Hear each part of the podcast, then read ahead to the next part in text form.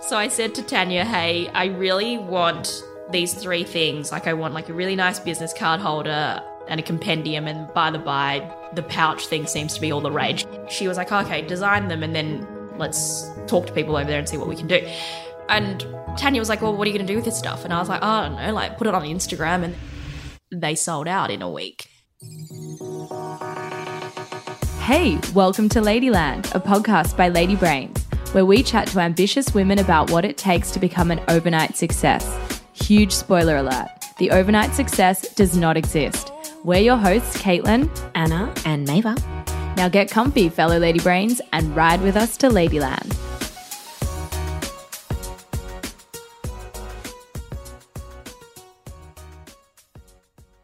Four years ago, Alyce Tran was working as a corporate lawyer in Sydney. She didn't love her job and spent much of her time using the office printer to make mood boards that inspired her of flowers, fashion, beauty, and design. Her coworkers always commented on her creative style, so she decided to start a blog called The Daily Edited, posting once a day an edit of all the things that she loved. It wasn't until Alyce went into Louis Vuitton to buy a monogram bag and couldn't afford the price tag that the idea of providing stylish monogrammed leather accessories at an affordable price was born.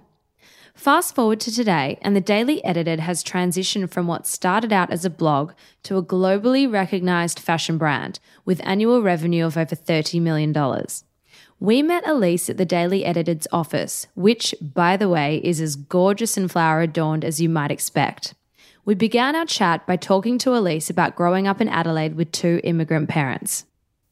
See, I didn't realize that I was entrepreneurial, and it's only on reflection. But my parents have always been entrepreneurial. They came to Australia when they were about 18 years old, and they worked for someone else, obviously. So they were at school studying English, and then my mum got pregnant, and they were like, oh crap, we're going to have a kid. We need to go and um, get jobs. So, uh, because they were unskilled, they could only get work as laborers. So they worked on a strawberry farm for another man. And my dad and my mum were both so hardworking. He then leased them a plot of land where they had their own strawberry operation. I was like a baby at this point. And then by the time I was four or five years old, they were able to buy their own farm. And that was during the Asian financial crisis, which made everything really cheap. Oh, so Oh, yeah. my parents have always had these amazing, like, you know, it's that kind of luck meets the sort of timing of it all. So they purchased a farm that I then, you know, we moved to, which was about, you know, an hour out of the Adelaide CBD. So not that far. And that's where I grew up. And from the moment I could basically walk. I was working with them because I, it wasn't like we ha- I had a nanny or anything. Like I was literally like in a crate in the shed, the packing shed. And so like I was just naturally doing stuff. So my first job was putting labels onto the punnets of strawberries. They don't just happen. Someone, someone has to do that it. sticks on those labels. So that was my first job. Then I like upgraded to before like the plastic hardtop punnets that you probably remember the cling wrap over punnets. Yeah. I was yeah. doing that. Then I set up a strawberry stall over like the summer holidays and stuff and priced the strawberries accordingly and like made like a sign and put it out on the main road so that people would drive in and you you would have seen that before you know when you drive through like a country Yeah. town and they're like Yeah. carrots or whatever the local produce is so we were selling in I was selling to people in that way so when people would come up to the shed I would like run out and then like do the transaction with them so yes, I've always had that. But then I then started high school and things, and the thing became very academically inclined, and that sort of thing stopped. And I stopped thinking about it until now. But I do think it was kind of ingrained from me mm. into me at a very early age. So something that was cultivated. Yeah, but like not intentionally. It wasn't like my parents like, oh, Yeah. we'll get her to do this because one day she's going to sell handbags. It was like just a, you know, a function of oh, the lifestyle Yeah. that we were leading.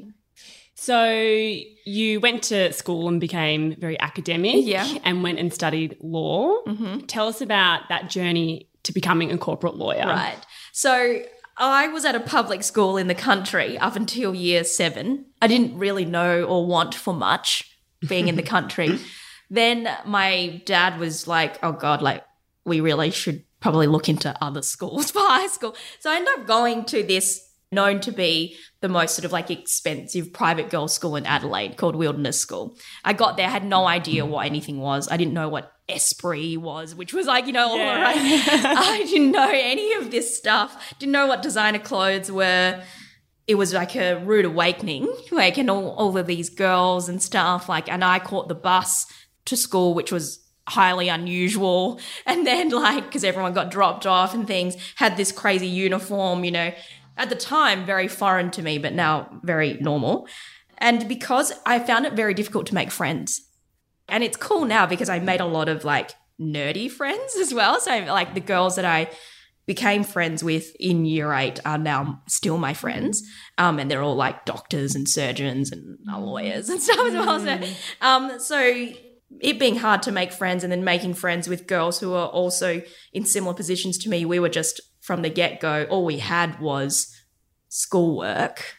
And so it kind of just, again, again, not natural, not something a lot of people think my parents kind of like pushed me to be academic, but it wasn't that. It was just like social stuff. Yeah. Um, right. so then, you know, I just wanted to be like those other nerdy girls that made friends with me and wanted to get straight A's, wanted to like win all the academic accolades and stuff.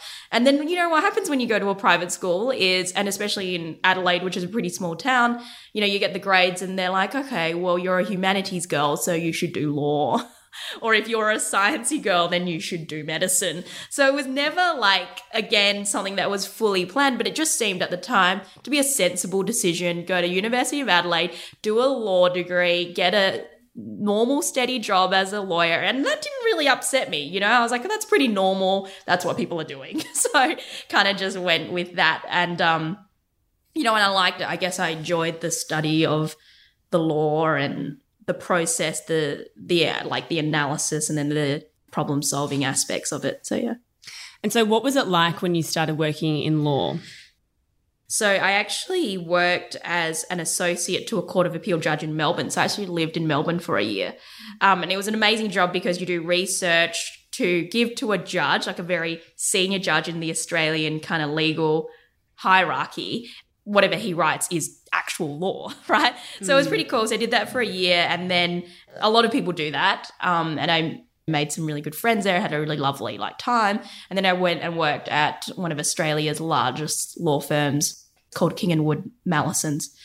And I went into their mergers and acquisitions team and just like all I did was work.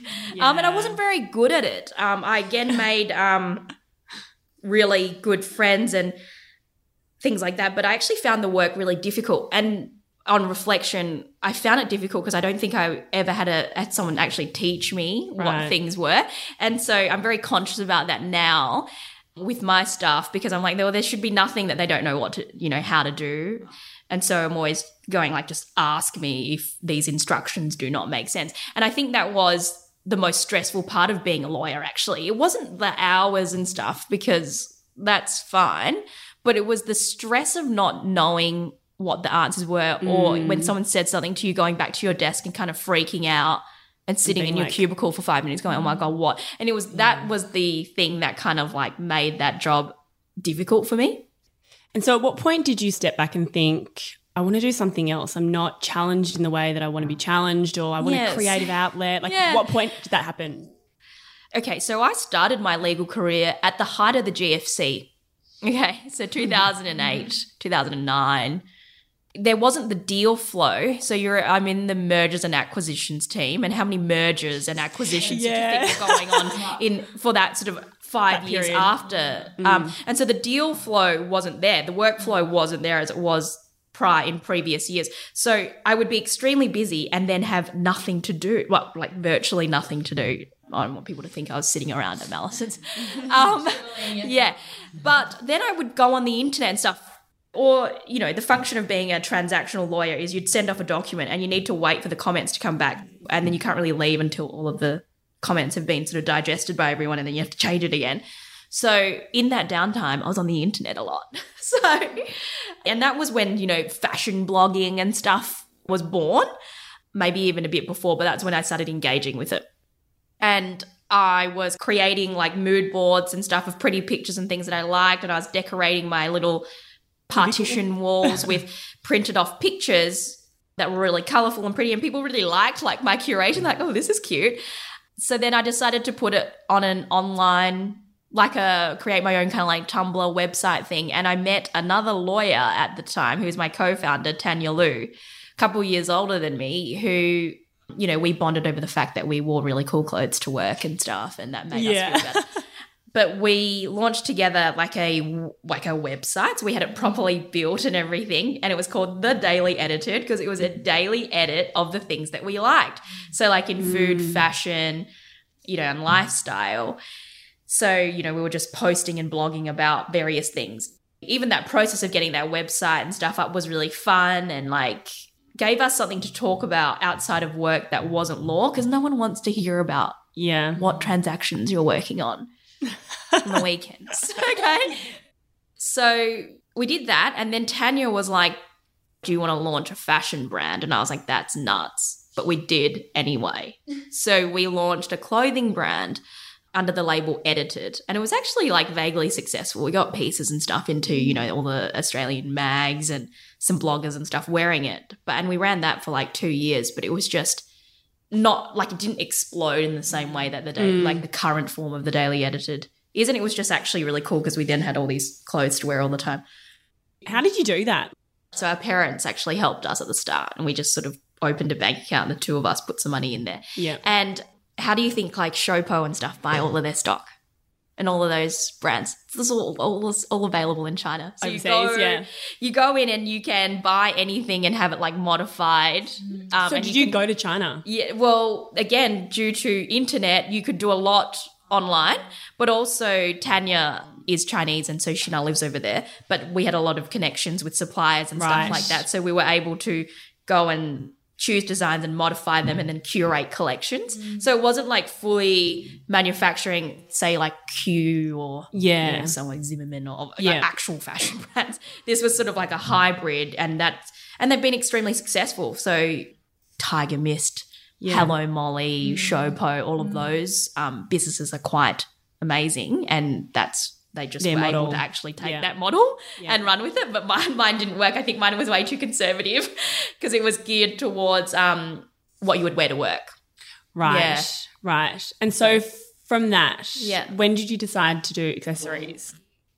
So we wound down the clothing brand, like of just got rid of all the inventory in about early 2014. Um, and then we, I was running the Daily Edited as just a blog. And again, at the time, getting so much free stuff, working as a lawyer, like getting invited to all these events, like it was actually quite fun. And I continued to grow like our Instagram following just purely on the back of like regramming, reposting pictures and stuff like that. And then earlier that year, I had also decided to move to a smaller law firm because I actually was having a, a really difficult time at Mallesons'. And so then I moved to this small law firm where all the work was like so easy.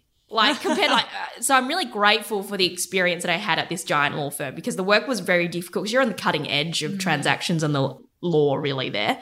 Um, and I go to this boutique firm that's super friendly, like three partners, four lawyers, like cute law firm in the city. And yeah, the work was so easy. I just like smashed through it so quickly. I'd do like all my work within like three hours of the day. And then again, had a lot of spare time and things. And then I got promoted because again, I was just like, whatever, I can like do the. I was like, wow, I really enjoy being a lawyer now because it's so easy. Yeah, yeah. yeah. And so then I got promoted and I was like, oh, now I'm on a six figure salary, you know? And at the time I was like 27 and I'm like, in my mind, I should be like in Louboutins and like really nice handbag and all of this stuff. But I live in Sydney and my rent on my one bedroom apartment is like $550 a week, right? Yeah. And I'm like, hang on, I actually can't afford this stuff that in my mind I thought I would have at this point in time. And so I went into Louis Vuitton and I was like, I was going to like treat myself and buy something for work, a nice accessory. And I quickly rolled out of there going, I actually can't afford this and this is kind of devastating. So I said to Tanya, hey, I really want these three things. Like I want like a really nice business card holder and a compendium. And by the by, the pouch thing seems to be all the rage because again, Comme des Garçons pouches or Yeah. that designer pouch was very big at that time. And so she was like, oh, okay, design them and then let's talk to people over there and see what we can do. And so we did that, really simple like sketches, and we sent them to a our one of our first suppliers and they were like, Oh yeah, minimum order is gonna be fifty units per item and we're like, Oh, should we do it? So we again put in some money. And I was it wasn't very much money, it was about seven thousand dollars to buy this inventory. And Tanya was like, Well, what are you gonna do with this stuff? And I was like, oh, I don't know, like put it on Instagram and then like use it as props and stuff like that. And then if um you know, Christmas is around the corner because it was August. I, we can just give them all to our friends for Christmas presents. so I put them onto Instagram, like started featuring them in some posts and things. And people were like, where do we get that from? Okay. And I was like, oh, cool, interesting. Um, and then I just took photos of them on a white piece of cardboard in my one bedroom apartment and uploaded them to our WooCommerce plug-in thing to our WordPress website. And they sold out in a week. And at this point, Yeah. were they monogrammed? Yes, we were mono. Okay, so the monogramming story. The reason why I went to Louis Vuitton was I wanted something Yeah. monogrammed, and then I started just googling around and bought a simple machine from the US, which cost like five hundred dollars at the time. It's not the machines that we use now, but it got us started. And I just watched YouTube videos on how to do it.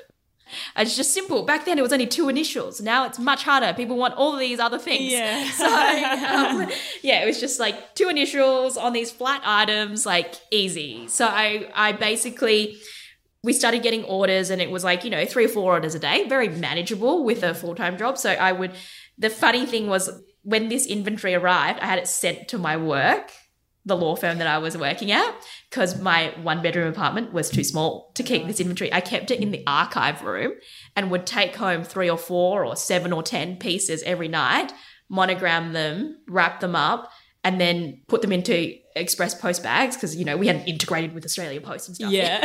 um, and then took them to work the next day and then walked them down to the post office to lodge them for delivery.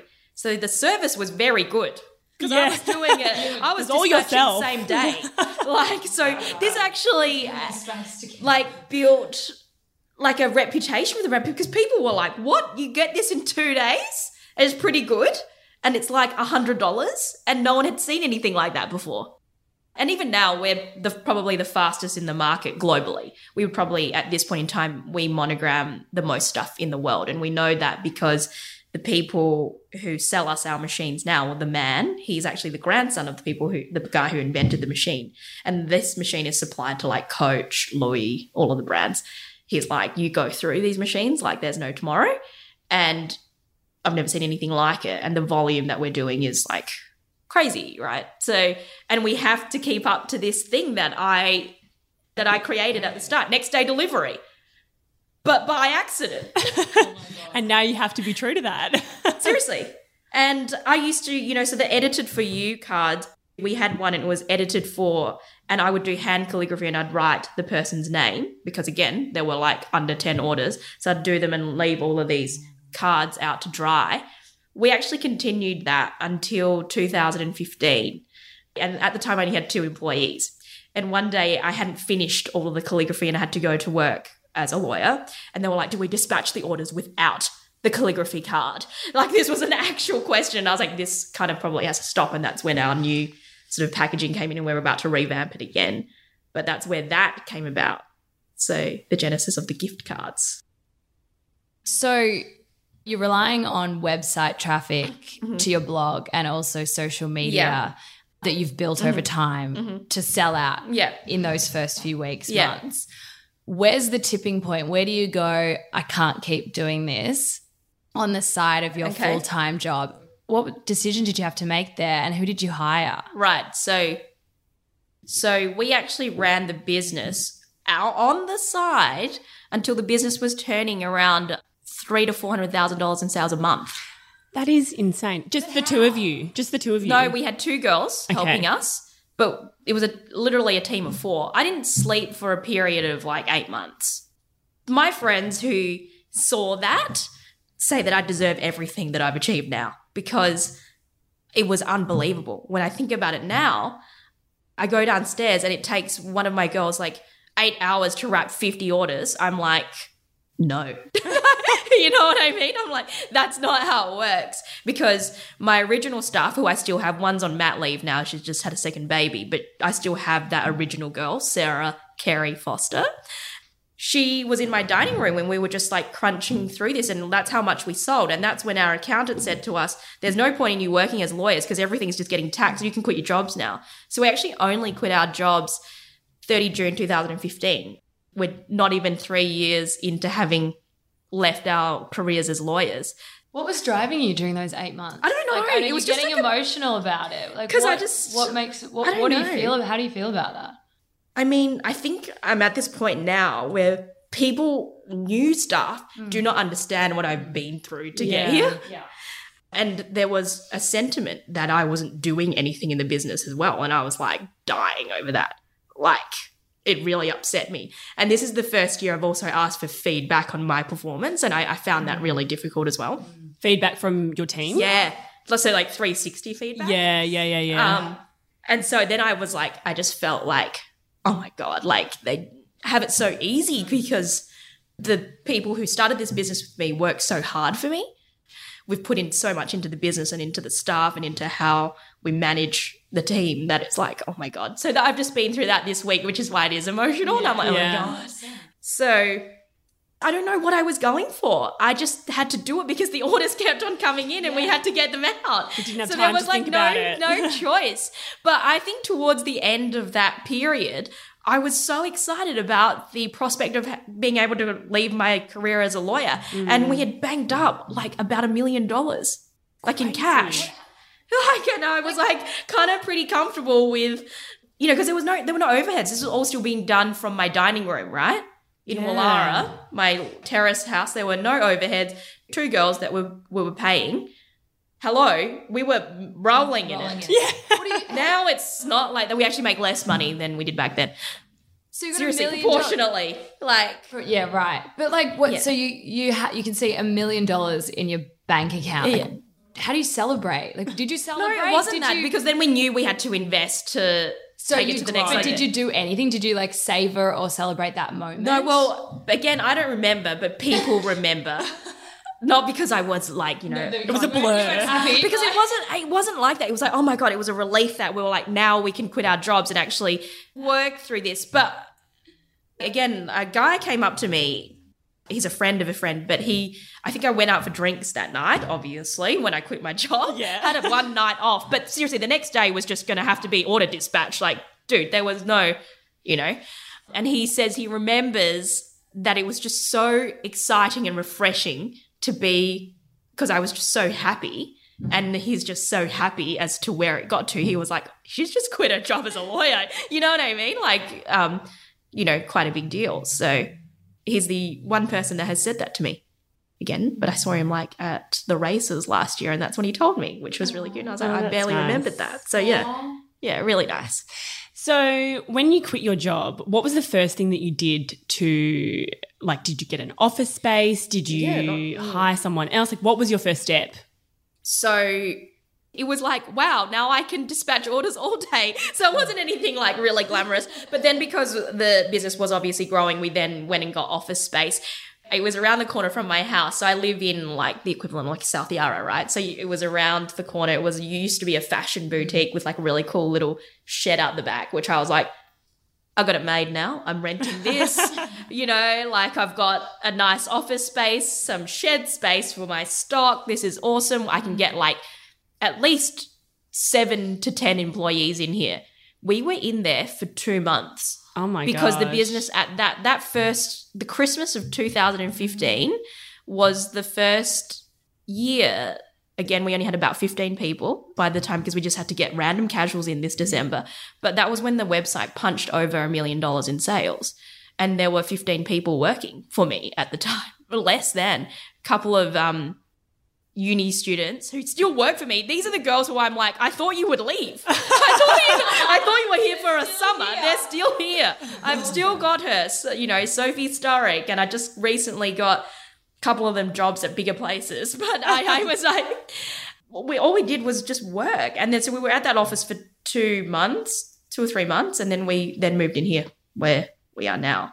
And I remember when we moved into this office, I was like, I'm never going to fill this up. We're going to be here for the next 10 years. And I think when this lease is up, we're going to have to move because we just You're at capacity already. Yeah. so first steps were that, and then obviously, again, like the volume of our sales was so high, there was no time for planning. We actually got a comment from an accountant the other day going, "How is it possible that a business of this size did not have a plan?" I wrote back, "Mate."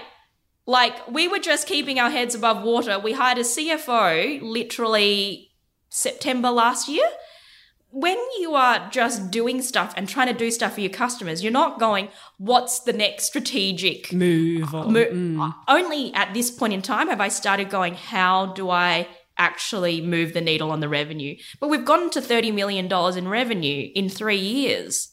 So when people will ask me these questions, I'm like, I don't know. I was just serving customers. We only opened stores. Like our first concession was 18 months ago at David Jones. So we don't know anything about Reed. Okay. When we first opened that store, I was the manager because I didn't know what to do. I didn't know how long it was going to be there for. So people ask me these things about business at large and strategic questions about business and trends and things. And I'm like, I don't know what I've been focusing on is like how good it is for the customer and why the hell would a customer shop with me over any other bag brand? And it's not about like a specific competitors that people like to talk to me about but it's about everything. It's about coach it's about mimco it's about Oroton. It's about all the brands that sell bags and why someone would want to shop with me. And I like things to be really pretty and instagrammable so people are like mm. what's the deal with the stores? And I just wanted them to be really nice literally and mm. wanted to like give people experience the experiences that I've had.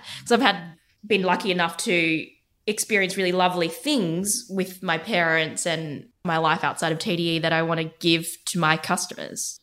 And people ask me about my digital marketing strategy and I'm like, again, there is no There is none. I was like, oh, we're kind of on a budget now with like, you know, the amount we would spend on Facebook and Google ads and stuff, but there very little strategy there. Yeah, it's weird. So now now it's time. Like now I've got to like actually like think about stuff and go like what's working, what isn't. But Yeah. you know, we just went through, through a flurry of fixing our websites, you know, converting to a new platform, putting in inventory management, opening all these stores, opening in America. Now that's all done. It's like now I can think about Step stuff. back. Yeah. And Yeah, but I just want to get through the Yeah. stuff. Yeah. But do you think that you'll slow down? I've already started slowing down. This year has been the first year that I haven't done customer service on the weekends. I used to do that. Major step. like, Wow. yeah, so both days, 9 till 6, Sundays, 9 till 9, Alyce Tran would answer your queries. So we've only really stopped that happening in the last sort of under six month period. So I've definitely slowed down in terms of operationally working on the business Yeah. and now it'll be more strategic stuff but that stuff is harder it's much easier to just do customer service for two days isn't it In March 2017, Alyce and her business partner Tanya sold 30% of the Daily Edited to Oroton for $4.5 million. It was a great opportunity to partner with one of Australia's oldest and most respected bag manufacturers. However, just eight months after the sale, Oroton went into voluntary administration, providing Alyce with the opportunity to buy back her stake at a $2.3 million profit. So we all know that Oroton is still in administration. And as a result of that, um, it gave us an opportunity to review whether we wanted to continue our relationship with them. And we decided to buy back the shares that we had sold to Oraton because of the uncertainty with that business. Will Vicars owns the business now, um, and that's very public. And he's a very great and interesting man. Like he's done so well, and like Oroton is one of many of his assets. And not knowing what he wanted to do with it in the future, we felt like we shouldn't roll the dice and kind of take, you know, our shares back so that we were then in the masters of our own destiny again. You know, running a business, there's so many uncertainties. And to have another layer of uncertainty with what is going to happen to one of your minority shareholders that could affect who's on your board and stuff is not something that we wanted to be living with when if we didn't have to. So, you know, our business is in a really strong position, which is why we were able to fund the buyback. And, you know what, like a lot of people have asked me this in the last few weeks. I've been very lucky in a sense that I've now lived with an investor and understood that process and what it's like to have someone external, so to speak, on your board and stuff, and you know what that does to how you run a business and things. I mean, Oroton were fantastic partners, and they're still, you know, I have massive respect for the people who work there and what they're doing and things with that brand.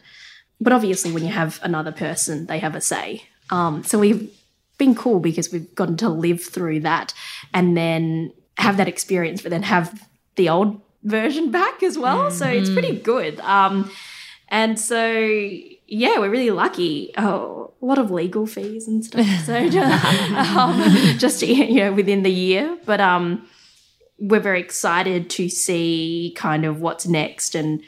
It's not like, you know, the week that happened, a lot of people started contacting us again about what we're doing and stuff. And I'm just pretty tired and I'm very like focused on the business again. Like having all of this stuff doesn't really help you make better products and therefore a better experience for your customers, which is mm. really what this business is about. Mm. So I really just want to focus on that.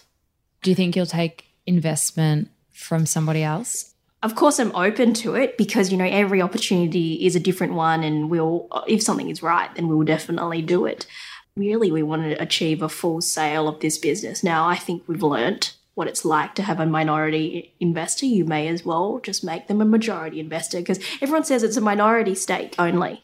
But you can't just be like, you know, if someone who is a, and this never happened, for example, but you know, like if there's three people and one person's like, don't do that, it's really hard not to listen to them or give them a say, even if they don't actually get to enforce that, mm. it just makes you feel uncomfortable.